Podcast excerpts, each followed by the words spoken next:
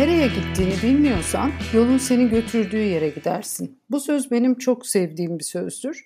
Yiyecek içecek sektöründe de hesabını bilmiyorsan mali sonuçlarına katlanırsın.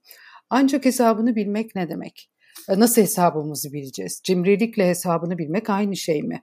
İşte onu bugün öğretim görevlisi hocamız Yudum Erkli ile konuşacağız. Hocam hoş geldiniz diyorum ve sözü size bırakıyorum. Tatlı sıcak bir sohbet olsun.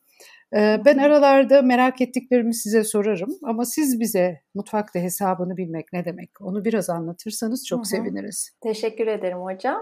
Ee, öncelikle çok güzel başladınız gerçekten. Mutfakta cimrilikten bahsetmeyeceğiz tabii ki de. Yani burada aslında kaliteden ödün vermeden mutfakta e, doğru maliyet hesabı nasıl yapılır onu konuşacağız. Ee, öncelikle şöyle başlayalım. Bir yiyeceğin nasıl tarladan e, müşterinin tabağına gelene kadar bir serüven var. Bundan bahsedeyim. Yani hı hı. burada aslında yiyecek içecek işletmesi ne yapar? E, onu anlatayım dilerseniz. E, tabii ki de tarladan gidip de ürünü alıp da üretime sokmuyoruz. E, ne yapıyor yiyecek içecek işletmesi? Tedarikçileri buluyor öncelikle. Ama hı burada dikkat edilmesi gereken hususlar var. Ee, şöyle örnek vereyim. Mesela benim bir restoranım var.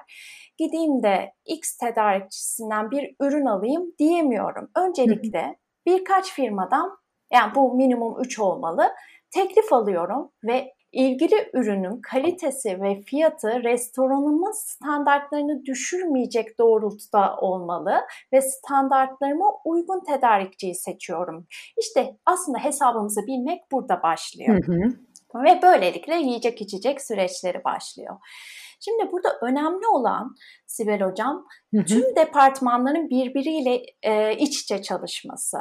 E, yiyeceklerin maliyet hesabını yapmak aslında bu süreçlerin içinde belki de küçük ama birbirini tamamlayan çok büyük bir zincirin parçası diyebilirim. Yani üretim yaparken kurallar doğrultusunda bir e, maliyet hesabı yapılır. Burada ne demek istiyorum? Bir standarta oturtulur e, ve özellikle üretim yapmadan, menü hazırlamadan önce bir standart reçete, reçete oluşturulur ve yiyeceğin maliyeti hesaplanır. Hı hı. Ve yiyecek içecek süreçleri başlar ve bu bitmek bilmeyen bir döngüye giriyor. Hocam bu Şimdi, döngü nedir? Ya döngü neyle başlar?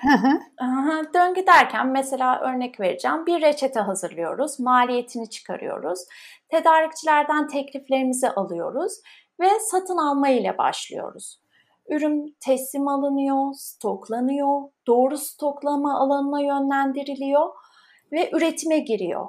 Getirse hesaplanan ürünün gerçek rakamlarla karşılaştırılması yapılıyor gibi.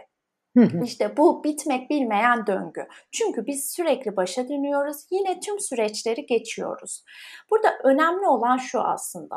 Doğru kalite ve doğru fiyatla doğru derecelerle ürünü teslim alma yani kalite kontrolünü doğru bir şekilde yaparak ürünü teslim alma, doğru stoklama alanlarında doğru yöntemlerle mesela ilk giren ilk çıkar gibi yine hı hı. doğru derecelerle ürünü saklama gibi hususlara dikkat ederek hesabımızı bilmek ve bu aşamaları geçerek ürünü üretime sokmak ve sonrasında kontrol etmek önemlidir. Burada bir şey sorabilir miyim? Hı hı, tabii ki. Ee, şimdi hani nasıl komşumuzun kullandığı ilaç bize çare olmuyorsa o zaman her hı hı. işletmenin de kendisine özel bir işletme planı var değil mi? Yani yan komşumuzun işletme planını alıp kendi işletmemize uygulamıyoruz. Bizim döngümüz kendimize özel o zaman. Kesinlikle. E, bu işletmenin büyüklüğüne göre değişir ama burada önemli olan aslında hani dedim ya baştan tarladan başlayıp tabağımıza kadar geliyor. Aslında her işletmede olması gereken matematik. Matematik hı hı. hayatımızın her yerinde ve yiyecek ve içecek işletmelerinde bu e, tarladan başlayıp tabağımıza kadar devam ediyor. Hmm. Şimdi yani yiyecek içecek işletmelerinin kapasitesine göre değişir. Ama bahsettiğim gibi her süreç için dikkat edilmesi gereken e, hususlar vardır ve hepsinde uymamız gereken kurallar. Fakat mesela üretim sürecini ve standart reçete hazırlamayı ve sonrasında yemeğin maliyetini hazırlamayı ele aldığımızda her ürün için yield dediğimiz E, bu çok önemlidir e, mutfakta. Yani verim testleri vardır. Nedir bu testler? Dilerseniz ondan bahsedeyim. Çok sevinirim. Örneğin ham madde, temizleme, pişirme, konserve ürün testleri gibi testlerden bahsediyoruz. Üründen ne kadar verim aldığımızı hesaplıyoruz. Çok basit bir örnek ile detaylandırmak gerekirse ki ben çok severim bu örneği vermeyi ıspanak. Hatta bununla ilgili e, başımdan geçen bir hikayeyi anlatarak bahsedeyim size. Hı hı. İlk defa hayatımda ıspanak yaptığım gün yarım kilo kıyma ve bir demet ıspanak almıştım ve ıspanakları yıkadım, temizledim ve ıspanağın belki temizledikten sonra üçte biri gitti. Kıymaları soğanla kavurdum, domatesini koydum, salçasını koydum vesaire. Sonra ıspanakları ekledim ve eklerken de hani bu ıspanaklar nasıl bu tencereye sığar diye düşündüm. Çünkü ilk defa hayatımda ıspanak yapıyordum. Sığmadı yavaş yavaş ekledim ekledim ama gitgide küçülen ıspanaklar e, en sonunda tencerenin dibinde küçücük kaldı ve kıymaların arasında su kaybetti gibi. Evet kaldı. ben anladım ki ben burada bir hata yaptım.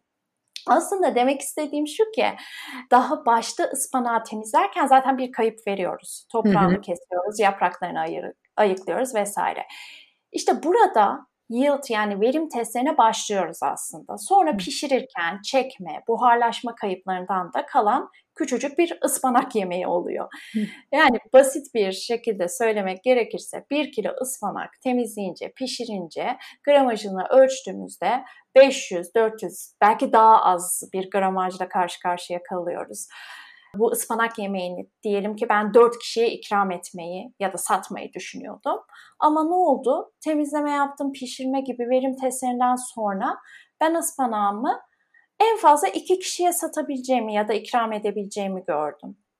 Çünkü bu testlerde biraz önce dediğim gibi %50'den fazla kaybım oldu ve kalan kısmım benim verimli kısmım yani yiyebileceğim, satabileceğim ya da ikram edebileceğim. Aslında kısmım. biz başta e, servis edemeyeceğimiz kısmı için de para ödemiş olduk satın almaları evet. yaparken değil mi?